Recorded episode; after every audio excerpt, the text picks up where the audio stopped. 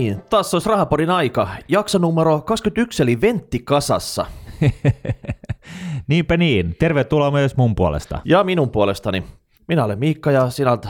Martin. No, äänet varmaan on pikkuhiljaa jo tullut tutuksi kuulijoille. No on varmaan tullut tutuksi, mutta ei, mä en ole varma, oliko me koskaan niin kuin muistettu mainita meidän omia nimiä. Et ku, ehkä koko ajan kaikki on luullut, että sä oot mä ja mä oon sä. No me mennään aina vähän sumussa nämä lähetykset, että tässä unohtuu mainita yhteys toista tärkeää sitten.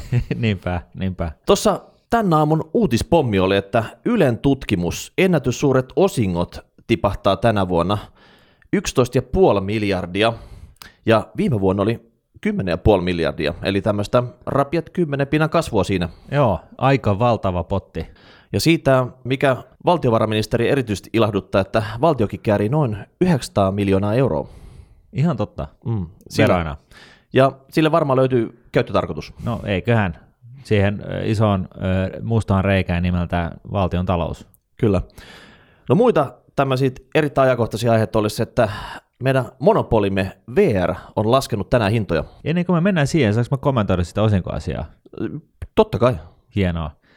Toihan on oikeastaan niin kuin ensi, ensi ajatu, ajatukselta, niin tuohan on myönteinen asia. Tulee paljon osinkoja osakkeenomistajille, mutta eikö toi vähän, myöskin vähän huolestuttava asia, koska sehän on merkki siitä, että yhtiöllä ei ole mihin, mi, mitään järkevää projektia, mihin sijoittaa ne rahat. Eli ne, ne niin kuin käytännössä ja joutuu maksamaan ne osinkorahat ulos. Joo, kyllä tämä oli uutisoitu, että ennätyssuuret osingot ei todellakaan mitään, että ennätyssuuret investoinnit. Niin, niin. Ja, ja siis toi, no, nohan se menee, että jos sulla on niin joku kasvuyritys, jossa niin menee ja porhaltaa niin satalasissa, niin sehän ei todellakaan maksele osinkoja, koska se käyttää ne rahat uusiin investointeihin, koska se näkee, että se saa niin kuin hyvää tuottoa niille rahoille. Okay. Ja, nyt, ja nyt sitten, kun taas tällaisia ei näköjään ole, niin ne maksetaan ulos. Mm. No tänä keväänä tällä tavalla ehkä tässä talouden suunta kääntyy ja vuoden päästä tilanne on toinen sitten. Toivotaan todellakin niin. Kyllä. Ja nyt pompataan siihen VR. Yes. Ja VR kilpailun paineessa, vaikka onkin monopoli, se on joutunut nyt nöyrtymään ja uudet hinnat on isketty tauluun. Kuulemma joku neljänneksen tiputus noin keskimääräisistä hinnoista ja nämä, nämä Onnibussit ja Norwegianit ja kaikki muut kilpailijat täällä Suomen maassa, niin pistä nyt se niin kuin nöyrtymään ja polville. Ja tota, niin mä ho- menisin just kysyä, että ketkä siellä niillä rautateilla kilpailee? Et eikö siellä vaan mene niitä VR-junia? No tää on vähän nyt semmoinen homma, että vaikka sillä nyt monopoli on rautateillä niin. henkilöliikenteessä, niin sieltä vierestä kun moottoritietä painaa niin kuin uusi onnibussi, niin. nahkapenkellä ja wifillä ohi sitten, niin tota, se on joutunut nyt niin katsomaan, että se on ollut täynnä ja heidän omat vaununsa tyhjänä, että jotain täytyisi tehdä. No joo, kato vaan. Mutta tota, voisit sä mainita, Martin, tästä, että miksi tämmöinen samanlainen kilpailusysteemi ei tässä case Karunassa, mistä me viime viikolla puhuttiin sitten. Et sekin on tavallaan niin kuin monopoli, että miksi sitä ei saada niin kuin samalla tavalla nöyrtymään ja ottamaan lusikkaa kauniseen käteen? No ehkä se johtuu siitä, että, että niiden niin kuin sähköjohtojen vierestä ei kulje kilpaileva vaihtoehto et rautateissähän on nyt sitten vähän sama asia, että siellä on vain niinku yhdet rautatiet ja yksi kilpailumuotohan on se, että niitä, niitä samoja rautateitä saa käyttää jotkut muutkin kuin valtion rautateiden vaunut. Toinen vaihtoehto on se, että mikä, mikä näytti nyt olevan tässä tapaus, että, että tosiaan niin vaihtoehtoiset liikkeen muodot niin, niin tota, on, on lähtenyt kilpailemaan sitten siitä niin kuin ihmisten siirtämisestä ja, ja omnibussi ja nämä muut, niin, niin on onnistunut siinä ilmeisen hyvin sähkön siirrossa, niin jos siellä on vain se yksi piuha, joka tulee siihen talon seinään, niin, niin siinä on niin kuin vähän vaikea niin kuin nähdä vaihtoehtoisia muotoja. Yksi mahdollinen sellainenhan voisi pitää tätä aurinkopaneelien tulemista, että siitä on ollut niin muutama artikkelikin, että, että oikeasti niin, niin kuin ihan viimeisten vuosien aikana niin, niin näiden aurinkopaneeleiden hankintahinta ja teho on, on parantunut käyttäjän kannalta niin merkittävästi, että, että se on niin kuin ihan varten otettava niin kuin vaihtoehto. Näin ollen niin tässä case Karonassa, niin, niin se tarkoittaa siis sitä, että jengi sijoittaa 5 tonnia tuollaisen aurinkopaneelia tai kaksi, ää, jos, on, jos on muu kuin, oma, tota, muu kuin kesämökki, vaan, vaan jos on oma kotitalo, niin niitä tarvitaan ehkä kaksi, ja sitten siitä syntyy sähköä niin paljon, että osa voidaan myydä, myydä verkkoja pitkin takaisin sähköntuottajille tai eli, sähköverkkoon. Eli paneelit katolle tai oma tuulimylly sitten siellä pihalle. Niin, se voisi olla niin kuin, näin äkkiseltään niin, niin mietittynä, niin, niin periaatteessa sellainen vaihtoehto tähän näin, että jos nyt karona lähtee ryppyilemään, niin sitten niin kuin siinä harmituksen velloessa päässä, niin, niin tota, päättää sitten mennä Bauhausiin tai jonnekin ja, ja ostaa sieltä paneelit tai, tai pienen tulimyllyn ja iskee ne tuohon pihaan ja avot, pitäkö karona piuhansa. Joo, ei ole vielä lähtenyt kansaliikettä käyntiin tästä aiheesta sitten, että Niin. niin kimppatilaus suoraan tuota paneelivalmistajalta. Joo, Sitten tuota monopolista, niin olisiko seuraavana sitten listalla Alko, joka kokee tämän markkinavoimien puseruksen, ja siitä tuleekin sitten VRn vanavedessä seuraava monopolifirma, joka laskee hintoja. Onko semmoinen mahdollista? No kaikkihan on mahdollista. Nythän nämä, nämä tota, alkoholin myyntiajat ainakin näyttäisi löyhentyvän niin kuin ihan lähiaikoina. Ainakin sellaista huhua on ollut liikenteessä, että tota, alkot saisi olla yhdeksän asti mietti auki ja, ja tota, alkomaholia saa, tai siis keskiolutta saa myydä niin kuin ruokakaupoissa pidempään. Tai että siihen, siihen ei olisi niin kuin yhtään rajoitetta, eli olutta saa myydä niin kauan kuin kauppa on auki. No mutta onhan, onhan Alkokin, niin se kokee painetta tästä Viron tuonnista. Niin, ja, ja, ja, ja itse asiassa niin tähän ei nyt sinänsä vaikuta siihen, tähän Alkon kilpailuttamiseen, mutta tota, onhan Alkolla niin kuin tietyllä tavalla jonkun asteesta kilpailu jo siitä, että tällaiset hifistelit hän sai lähteä niin kuin pakolla aina hakemaan viinipolloja tuolta Ranskan maalta, ja, ja tota, sehän on sallittu, ja sitten käsittääkseni niin, niin äh, tällainen tuontikin on sallittu. Nyt en ole tämän asian asiantuntija, mutta et jossain määrin tota monopoliasemahan on höllinnetty. Kyllä. No mutta Et, et, lyhyt vastaus, kyllä. Uskon, että se on täysin mahdollinen juttu. Mä luulen, että markkinan avaamisen täydelliselle kilpailulle, niin siihen ei välttämättä ehkä päästä, koska joku, joku tota noin, niin, äh, kuvittelee, että, että jollain tavalla, kun pidetään tuo monopoli valtion käsissä, niin ihmiset ei juo yhtä paljon kuin jos, se, jos, jos markkinoilla olisi kilpailu.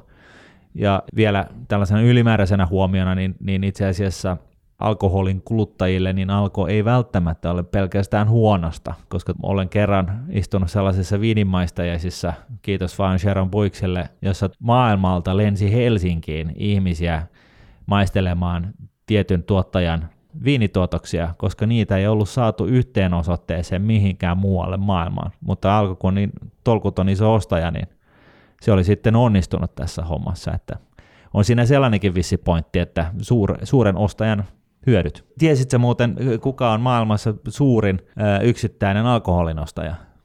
no aasisiltana, olisiko se Alko? Ei ole. Ei. Se on British Airways, Mm-hmm. eli BA tota, noin, lentoyhtiö, joka on, on, kuuluu näihin suurimpiin, niin siellä nyt sitten juotetaan kansaa niin kuin maailman kansalaisia matkalla jonnekin.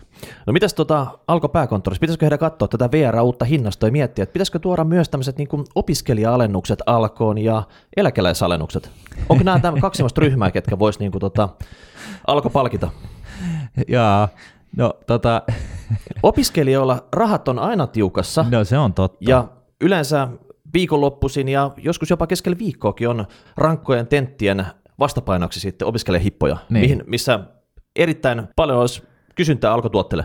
No se on kyllä totta, ja, ja kyllähän sitä, se, se tota, tulee hankittua joka tapauksessa sitä alkomahoolia näihin kyseisiin tilaisuuksiin. Mä luulen, että tässä voi olla sellaisia tahoja, jotka ajattelee, että että tämä on niin kuin jollain tavalla yhteiskunnan kannalta vastuutonta lähteä tällaisia tarjouksia tekemään niin kuin nuorille varsinaisesti, mutta toi, mun mielestä toi niin kuin eläkepointti on ihan fiksu, koska tota eläkeläisillähän nyt toi mopo ei lähde lapasesta ihan ehkä yhtä helposti Niin, kuin että et päivällä aina hiljaisena aikaan, milloin ei ole paljon väkeä alkossa, niin jos eläkeläiset tulisi hakemaan eläkeläiskortilla sieltä, että voisi rauhassa tissutella sitten. Niin, niin. No sitten oli vielä tämä tota, toinen, ei se ole ehkä monopoli, mutta melkein posti. Niin silläkin oli vähän YT-paineita tässä, niin miksei alko lähde isosti vaikka tämmöiseen kotitoimituksiin mukaan? Ne vois kato iskeä kaksi kärpästä yhdellä iskulla sitten, että ne tilaat suoraan alkosta ja sitten posti toimittaa kotiin ja katsoo vaikka paperit siinä vielä luovutushetkellä sitten, että tota, mene oikealle tilaajalle. Niin, voisi laittaa volttiin tota, tällaisen, että tilaa itse kotiin kuljetettuna alkomaholia. No, Tämä oli mun seuraava pointti, koska niinku, sä haluat tuoda sitä volttia joka tilanteessa esille. Niin, no ei, siis se on hyvä, hyvä, mulla on hyviä kokemuksia siitä, totta kai mä haluan jakaa tätä iloa kaiken kansan kokemuksiin, mutta en tiedä tohon. Mä, mä luulen, että siis voi olla sellaisia tahoja, joilla saattaa olla vähän ongelmia tämän ehdotuksen kanssa. Mutta se voisi totta ihan hyvin. Samalla kun voltikaveri tuo sulle perjantai ruuat, niin sä ottaisit perjantai kosamiiti siinä sitten. Tota, Niin, no, tai jotain muuta, mutta joo, kyllä. Toimii. No ei, no ei, siis mitä mieltä kuulijat on? Mm. Pistäkää viestiä. Joo, kyllä me murretaan tämäkin monopoli tästä. No sitten hei, kuulijakysymyksiä, niitä nyt tulee niinku tota, ovista ja ikkunoista. Loistavaa. Kari. Kari on nyt pähkällyt tämmöisiä tappiollisten osakesijoitusten myyntiä. Ja hän kysyy vähän niin kuin, että milloin ne kannattaisi tota realisoida.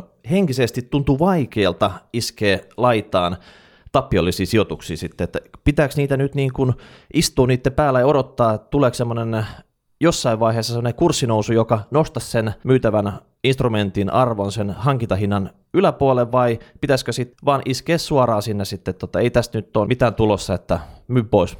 Oikeastaan mun mielestä Kari katsoo väärää asiaa. Se, se tämänhetkinen hinta ei ole se olennainen, vaan kysymys on siitä, että onko se kyseinen yritys edelleen sellainen yritys, mihin Kari uskoo.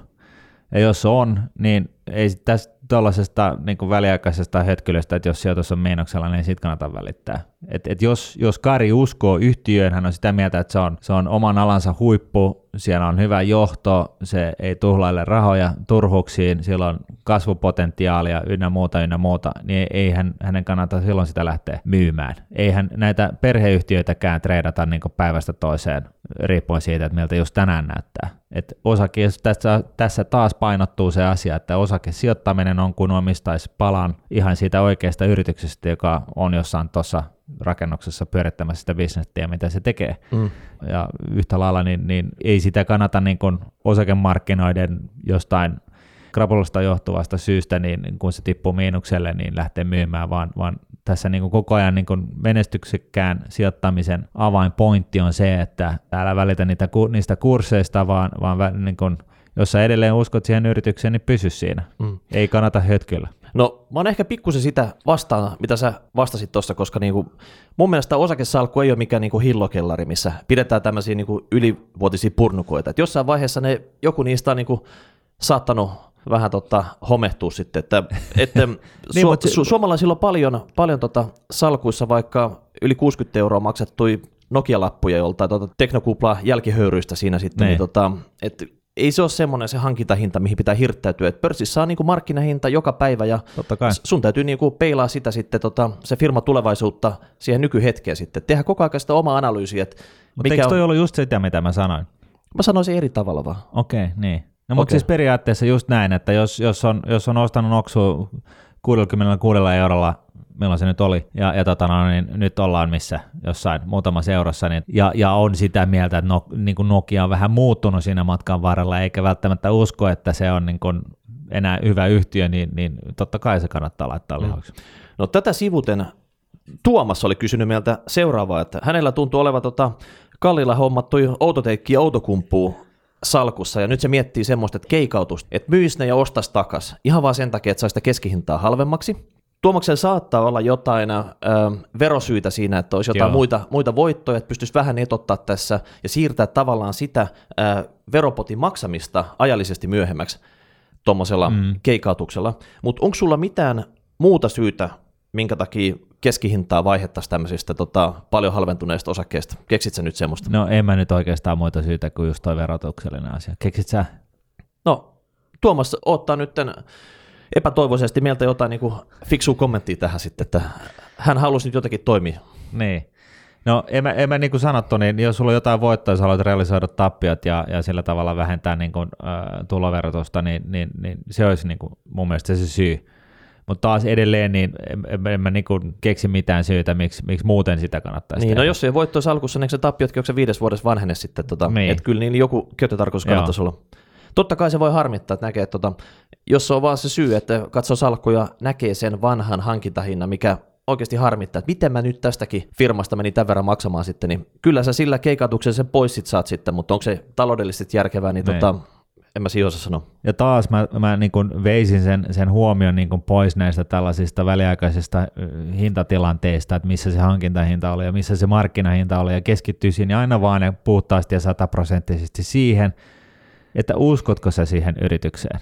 Jos ei mua nyt tässä halua kuunnella, niin kuunnel, kuunnelkaa sitten niin kuin Buffettin sanoja, että joita mä itse asiassa tuossa äsken lainaisin, että, että ei perheyhtiöitäkään tai tällaisia niin myydä päivästä toiseen riippuen siitä, missä se pörssikurssi on. Ei, ei suuria sijoituksia tehdä sillä, sillä mentaliteetalla, että, että jos joku omistaa niin kuin suurimman osan jostain multikansainvälisestä firmasta, niin eihän sekään niin kuin myy sitä puolikasta osuutta sen mukaan, että missä se hankintahinta oli ja suhteessa siihen, että nyt se pörssiromahduksessa, niin, niin, niin, niin, niin spottihinta on alhaalla. Päinvastoin sehän on niin kuin ihan hulluutta, koska silloin, silloin yleensä käy niin, että sä et sit omista sitä osaketta sinä päivänä, kun se taas lähtee nousuun. Mä en vaivaisi, siis mä, mä, mä väittäisin näin, että, että mitä vähemmän vaivaa päätänsä tällaisilla asioilla, että miss, miltä se salkku nyt näyttää suhteessa siihen, missä se hankintahinta oli ja mikä se markkinahinta oli, niin, niin sen, sen paremmaksi se tuotto sitten pitkässä juoksussa tulee olemaan siinä salkussa. Eli älä hötkyle. Don't shake. No sitten Esa, ehkä sun viime kerta sen korkotunnistuksen tunnustuksen inspiroivana oli lähestynyt meitä sitten, että miten tämmöinen asuntovelkan yksityishenkilö, piensijoittaja varautuisi se korkojen nousuun, ja pohjustuksena vielä, että, tätä, että useimmilla asuntolaina muodostaa suurimman lainaerän, ja pystyykö tätä piensijoittaja asuntovellain tekee itse tämmöisen korkokaton, korkoputken jollain instrumenteilla, vai pitääkö luottaa niin kuin pankkien tarjoamiin Joo. tuotteisiin, vai unohtaa pankkien tarjoamat tuotteet kokonaan? No mä oon miettinyt tota samaa ja mä oon todennut sen, että, ja nyt en väitä, että mä oon niin tämän, alan, tämän alan maailmanmestari, mutta... Ää, Tämän, tämänkin alan maailmanmestari.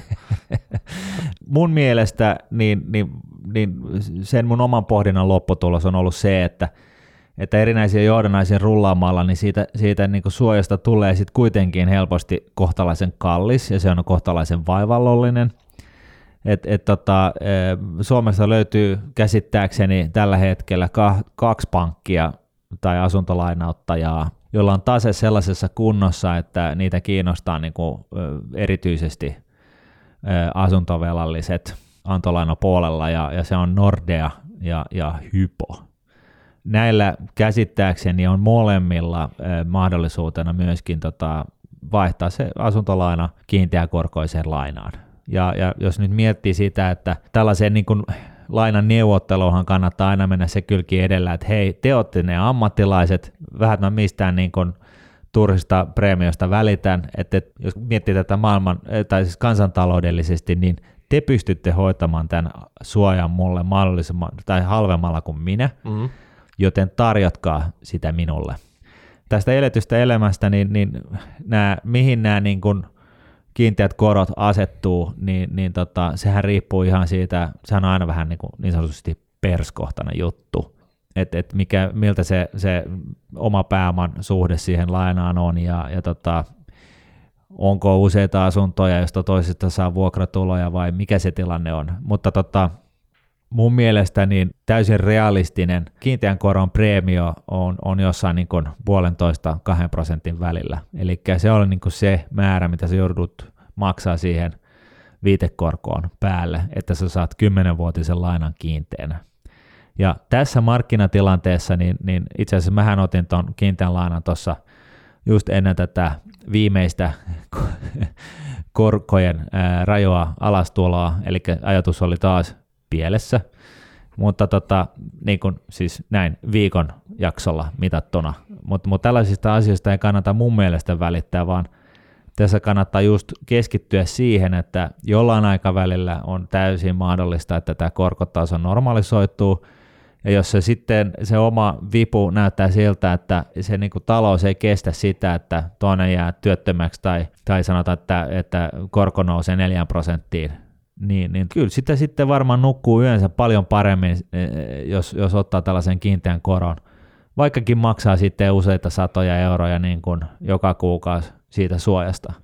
Mutta mut siis tämähän on tällainen omien mielipiteiden niin kuin summa, että tota, mit, mitä sä niin kuin itse haluat siitä sun omasta tilanteesta. Jos sulla on niin kuin 10 miljoonan euron potti jossain, niin ehkä se asuntolainan liikkuvu, koron liikkuvuus ei mitään merkkaa, mutta jos on niin kuin vähänkään niin kuin sillä vähän tiukemmassa äh, kantimissa se tilanne, niin, niin mun mielestä, tämä on nyt, nyt mä painotan tätä, tämä on mun hyvin henkilökohtainen mielipide, tästä voidaan olla monta eri mieltä, mutta mun mielestä on vastuullista pistää pystyyn sellainen tilanne, että se, se niin kuin oma talous kestää erinäisiä sokkeja.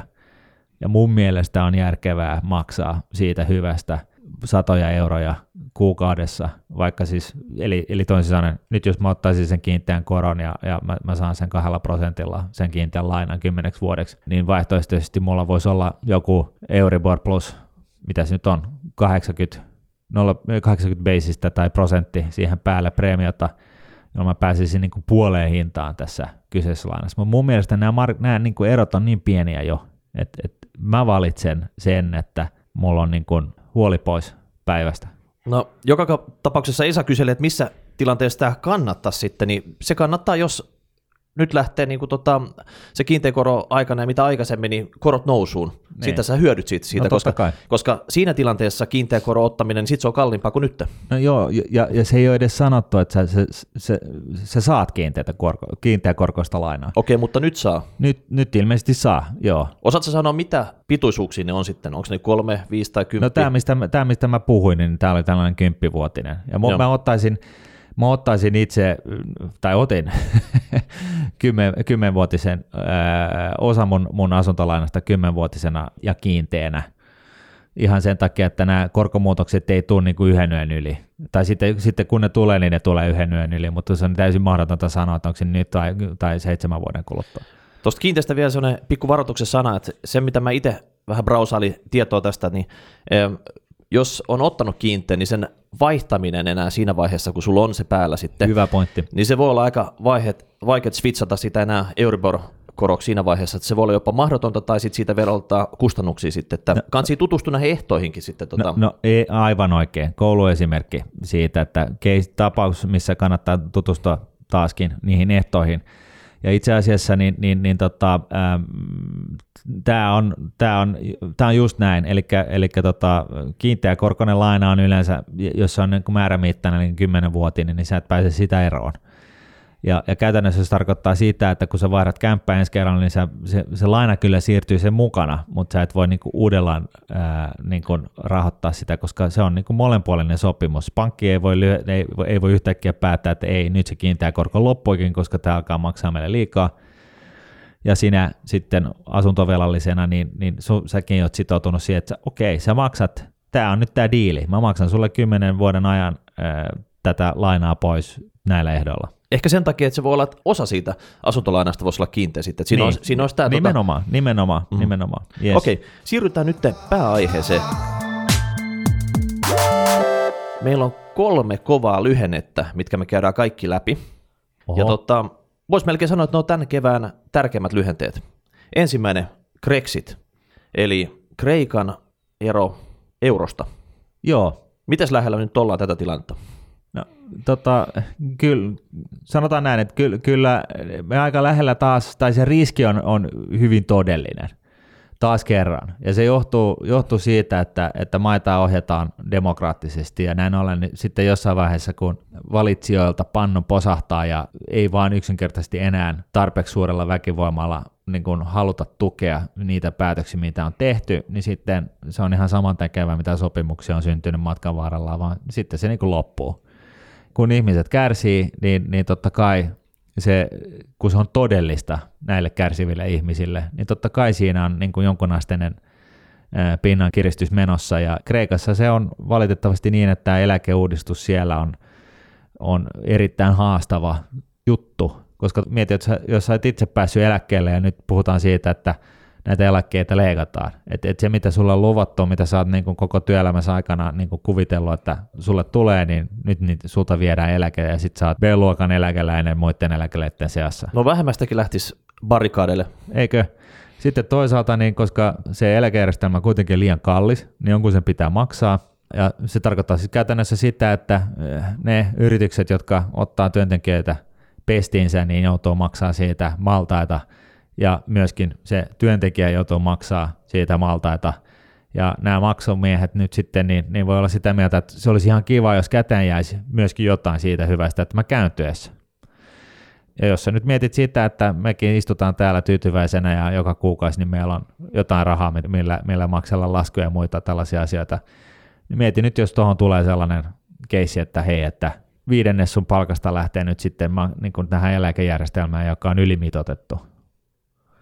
Niin kyllähän se nyt jossain vaiheessa tulee sen raja vastaan, että ei hemmetti, ei tasan, ei kiinnosta.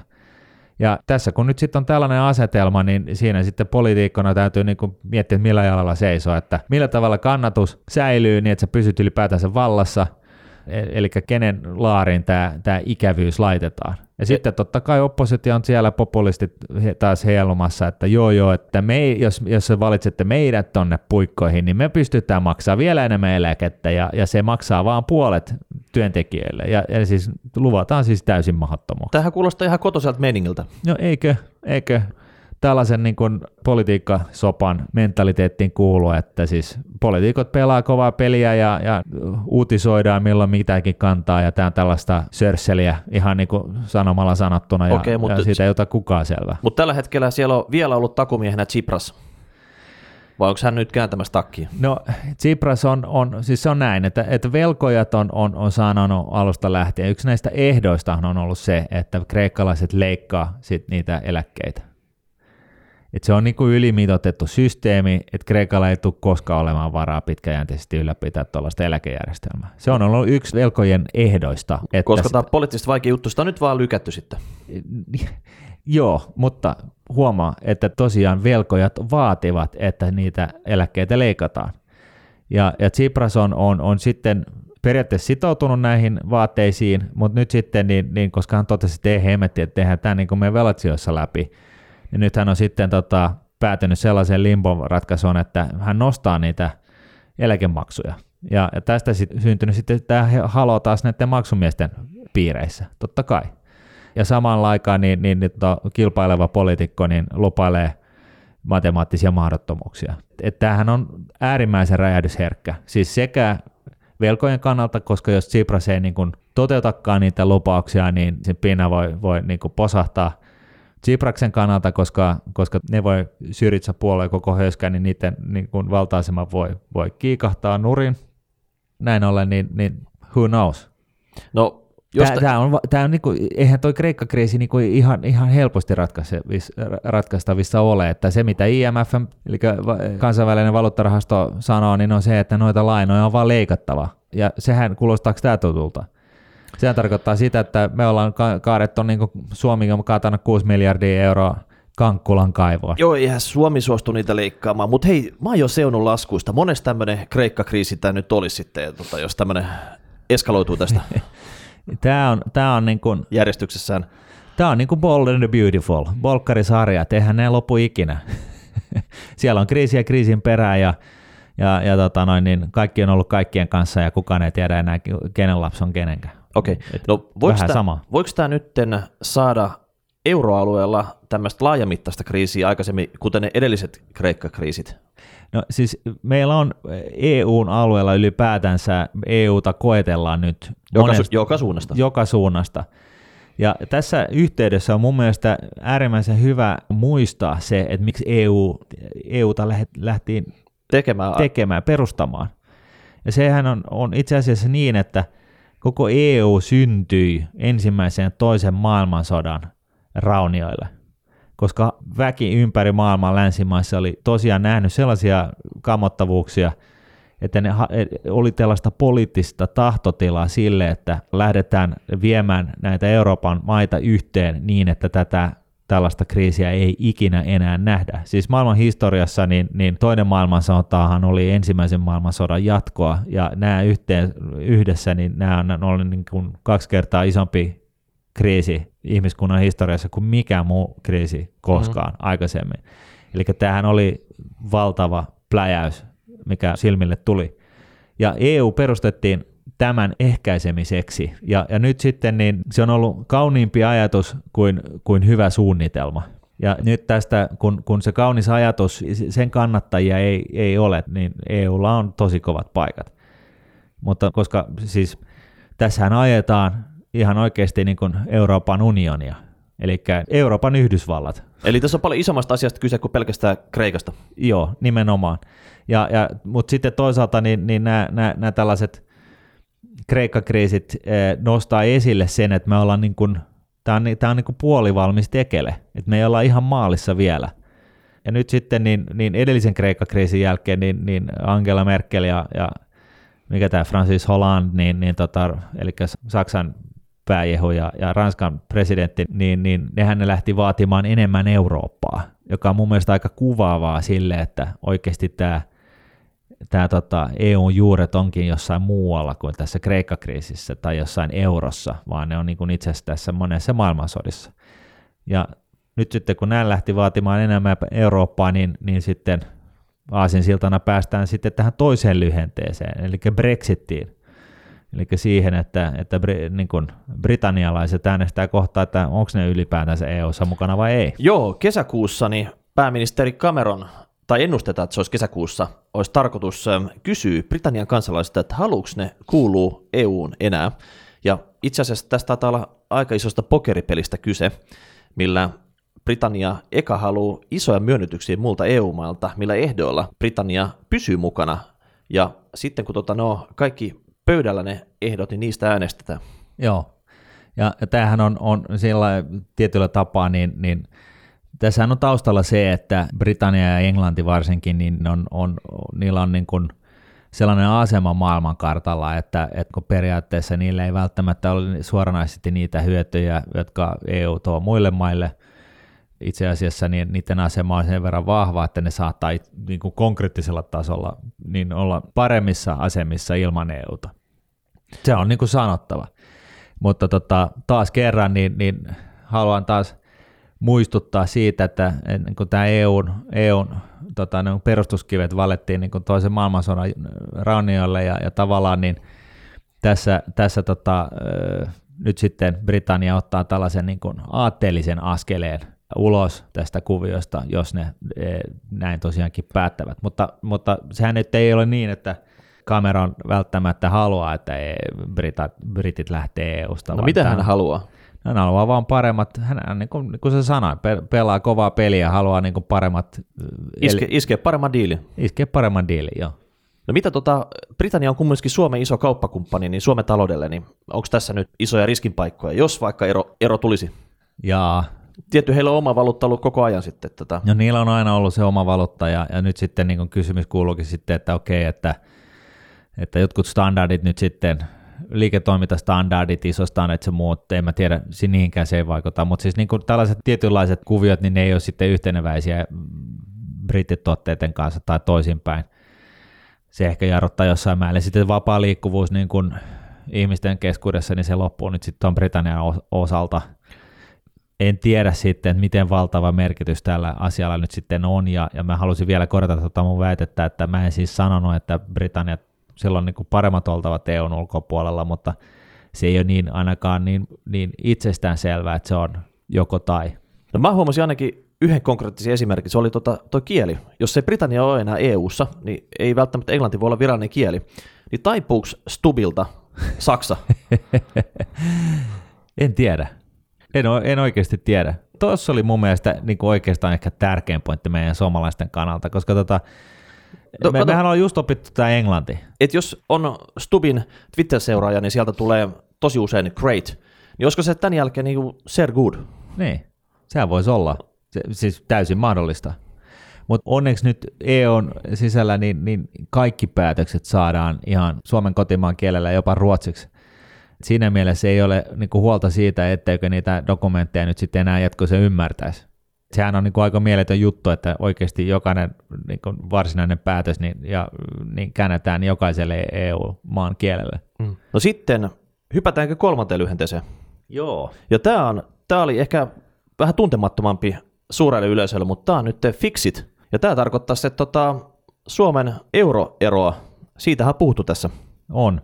Roger Westman on, niin kuin aika vahvasti sitä mieltä, että täällä on tällainen hypoteettinen kysymys, että koska se maksaisi meille niin, kuin niin hemmetisti, että ei meidän ihan aikuisten oikeasti kannata lähteä eurosta. Sitten on nämä libera.fiin ajatuspaja ihmiset, jotka on vahvasti sitä mieltä, että, että ei nyt tarvitse olla näin, että, että itse asiassa niin tämä koko euro oli niin kuin susi syntyessään ja, ja sitten itse asiassa ne ottaa niin kuin siihen kantaa ja, ja näin ollen niin pitäisi pohtia myös vaihtoehtoja eikä olla niin, niin kuin sinisilmästi vaan kiinni siinä, että euron ollaan menty ja sinne on jäätävä. Mm. No onko tämä, voiko tämä nimi olla ennen, fixit?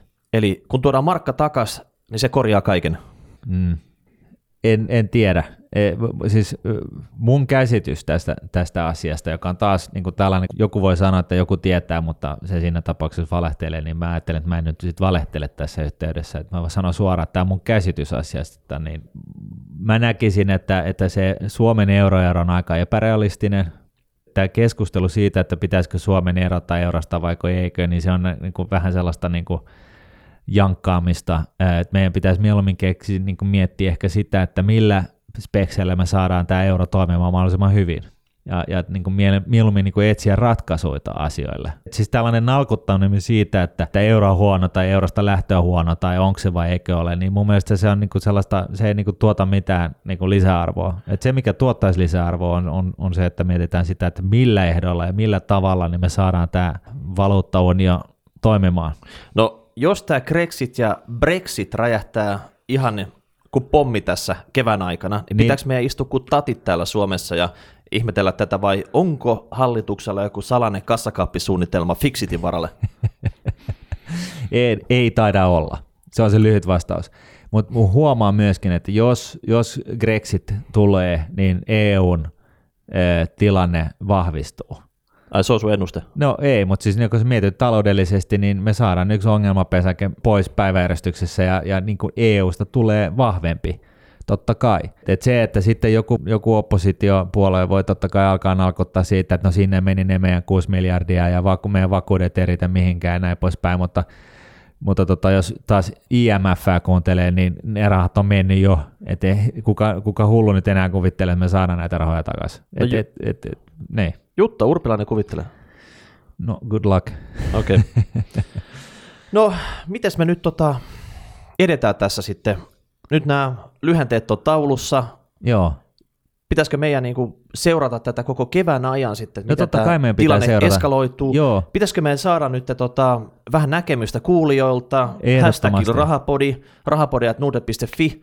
Että onko peli on ihan game over vai onko tässä vielä niinku toivoa? Nyt puhut hyviä asioita. Juuri näin. Me halutaan nimenomaan näitä tällaisia mielipiteitä teiltä, koska tota noin, niin nämä on nimenomaan mielipideasioita hyvin pitkälle. Kyllä. Mutta hei, ennen kuin me nyt sitten lopetellaan, niin tiedätkö mitä mä kuulin? Kerro vaan. Mä kuulin, että meillä on kuulija, joka yleensä kuuntelee tällaisia podeja ja podcasteja, ää, kun hän menee nukkumaan, että hän saisi unta. Mm? Rahapodi on kuulemma ainoa, johon hän ei nukahda. Okei. Mieti. Eikö se ole aikamoinen niin kun, Jee. kommentti? Ollaanko me onnistuttu jossain? No ilmeisesti. Eikö me olla? Ollaan. Yes. Pikku, pikku aplodit sillä. Joo.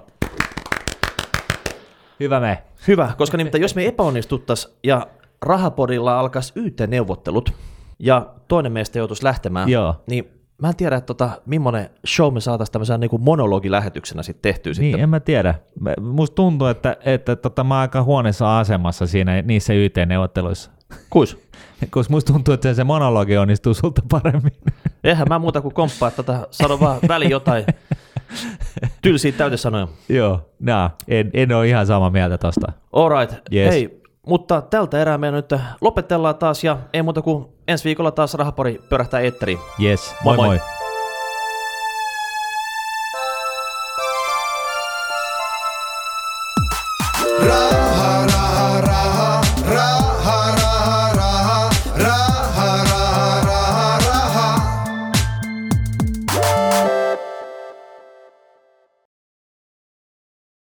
Nuudnetin rahapodi on podcast, jossa puhumme taloudesta, säästämisestä ja sijoittamisesta. Sinä päätät podin sisällön, joten ehdota aiheita ja anna palautetta Twitterissä hashtagillä rahapodi tai lähetä sähköpostia osoitteeseen rahapodi at Seuraava jakso julkaistaan ensi viikolla.